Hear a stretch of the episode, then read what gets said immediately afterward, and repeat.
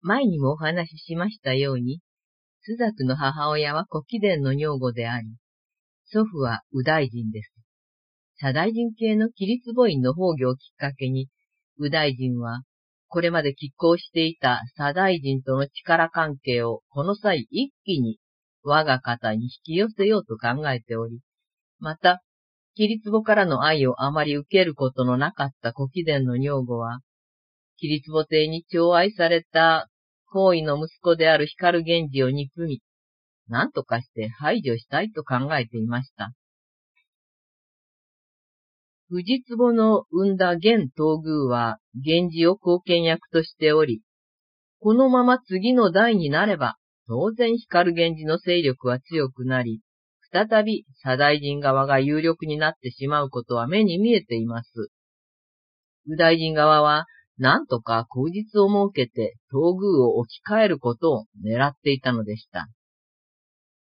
一方、須作帝は、父、キリツ母院から、今後、世を治めるにあたっては何事も光源氏を頼るようにと言われていたにもかかわらず、彼を重く用いることはできなかったのでした。幼い頃から母の庇護を受け、母の意のままに動いてきたスザクは、祖父大臣と母古貴殿の女房の前で全く無力だったのです。父の遺言を守ろうとしたけれども、それは母や祖父に阻まれたのでした。原文です。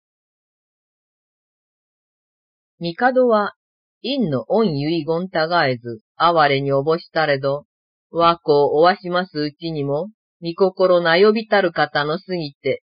強きところおわしまさぬなるべし。母きたき、王子おとど、とりどりにしたまうことは、え、そむかせたまわず、世の祭りごと、御心にかなわぬようなり。常に比べられてきた弟源氏に対して彼自身は悪い感情は持っていませんでした。むしろ、優れた資質に恵まれた弟を愛し、憧れていたと言ってもいいでしょう。スザクという人は、妬みや、そねみといった暗い感情を持たない人です。おぼろ月夜という女性をめぐる二人の関係からもそれはよくわかります。おぼろ月夜は、内視の神としてスザクテイの高級にお仕えしています。内視の神は、もともとは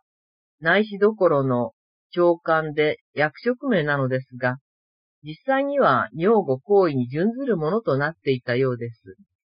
少し原文を引用しましょう。憎しげ殿とあるのがおぼろ月夜です。憎しげ殿は、木更木に内視の神になりたまいぬ。やんごとなくもてなして、人柄も意図よくお忘れば、あまた、参り、集まりたもう中にも優れてときめきたもう。木先は里勝ちにおわしまいて、参りたもう時の三つ骨には梅壺をしたれば、古貴殿には、勘の君住みたもう。十日殿の埋もれたりつるに晴れ晴れ衆なりて、女房なども数知らず集い参りて、今めかしゅう花やぎたまえど、見心のうちは、お前のほかなりしことども忘れがたく嘆きたもう。意と忍びて通わしたもうことは、なお同じさまなるべし。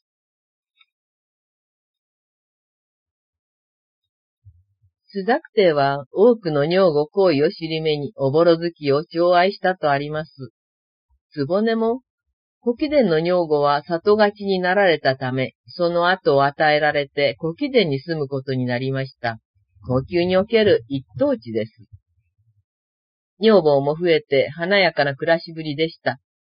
それでも、おぼろ月夜の心は、今もまだ光る源氏に占められていて、源氏の君でなく、朱雀帝のものとなったことを嘆き、未だに密かに源氏と連絡を取り合っていたというのです。おぼろ月夜は、右大臣の可愛がっていた娘で、古貴殿の女房の年の離れた妹です。この子は初めから朱雀に受代させるつもりで、大切に育てた娘なのです。ということは、右大臣は、上の娘の子、彼にとっては孫になるわけですが、その子と下の娘を結婚させようとしたわけです。老いとおばの関係ですね。今の私たちの感覚からすればちょっと奇妙な感じがしますが、こういうことは当時ままあることで、道長が実際に娘たちを次々に歴代の天皇に嫁がせていますね。さて話を元に戻して、その当時は東宮であった朱雀に受代する予定のおぼろ月夜に、偶然、あるよ近づいた源氏は、彼女とちぎりを結んでしまいました。光源氏20歳の頃のことです。後になって、相手の女性がそういう人であったことに気づきますが、そのことで彼は遠慮するどころか一層彼女に執着することになったのでした。帝の位以上に自分の魅力は大きいのだ、と確認したかったのかもしれません。内視の神として彼女が高級に入った後も、二人は密会を重ねていました。そして、引用した原文にあったように、おぼろ月夜は帝よりも、源氏の君に心を惹かれていたのでした。さて、その頃、いろいろ面白くないことが続いて、しばらくウリン院という寺にこもっていた源氏が戻ってきて三代し、久しぶりで兄、スザクテイと対面していろいろ語り合うという場面があります。ちょっと原文で読みましょう。まず、うちの恩方に参りたまえれば、のどやかにおわしますほどにて、昔今の恩物語聞こえたもう。恩形も、陰に糸よう煮立て祭りたまいて、今少し生めかしきけ、そいて、懐かしゅう和やかにぞおわします。片身に哀れと見立て祭りたもう。勘の君の恩ことも、なお絶えぬ様に聞こしめし、景色ご覧ずる折もあれど、何かは、今始めたることならばこそあらめ、ありそめに蹴ることなれば、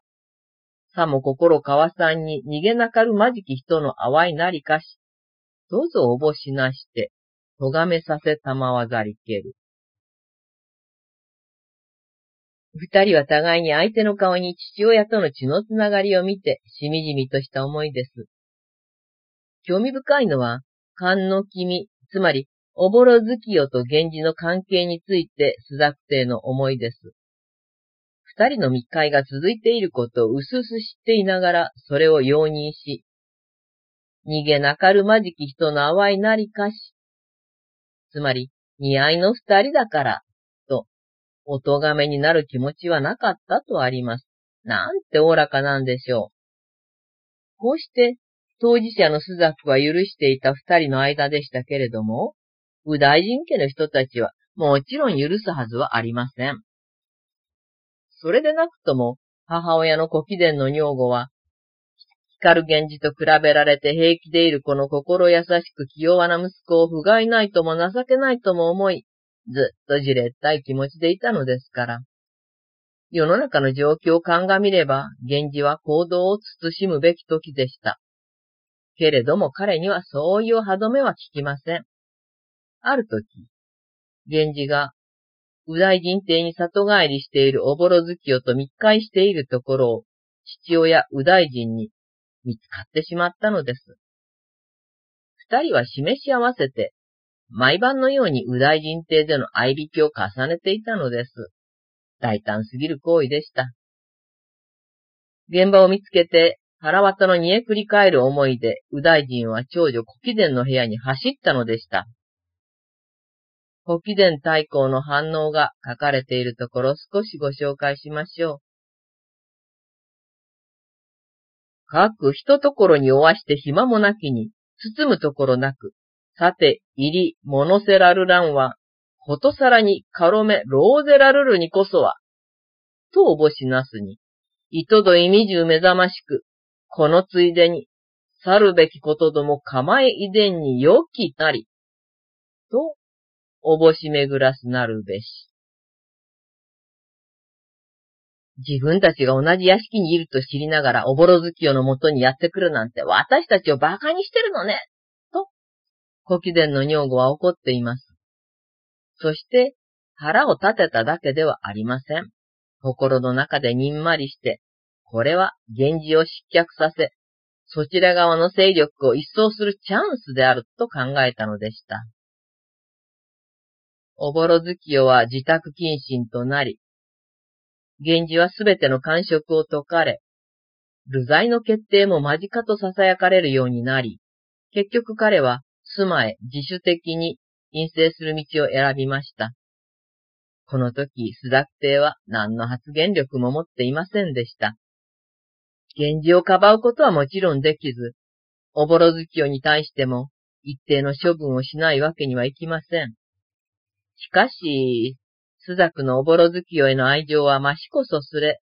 衰えることはなかったのです。謹慎を許されて戻ってきたおぼろ月夜を傍らから離さなかったのでした。源氏に愛された女性を我が物としているという屈折した感情もあったかもしれません。原文で読みましょう。ふずきになりて参りたも、意味じかりし恩思いの名残なれば、人のそしりも白示されず、霊の上につとさぶらわせたまいて、よろずに恨み、かつは哀れにちぎらせたも、御様形もいと生めかしゅう清らなれど、思いいずることのみ多かる心の内ぞかたじけなき。周囲の非難も意に介さず、帝は変わらぬ愛情を彼女に注いだのですが、恐れ多いことに、おぼろ月夜は、帝も美しくて魅力的ではいらっしゃるけれども、やはり源氏の君の方がいいわ。と、彼を懐かしんだのでした。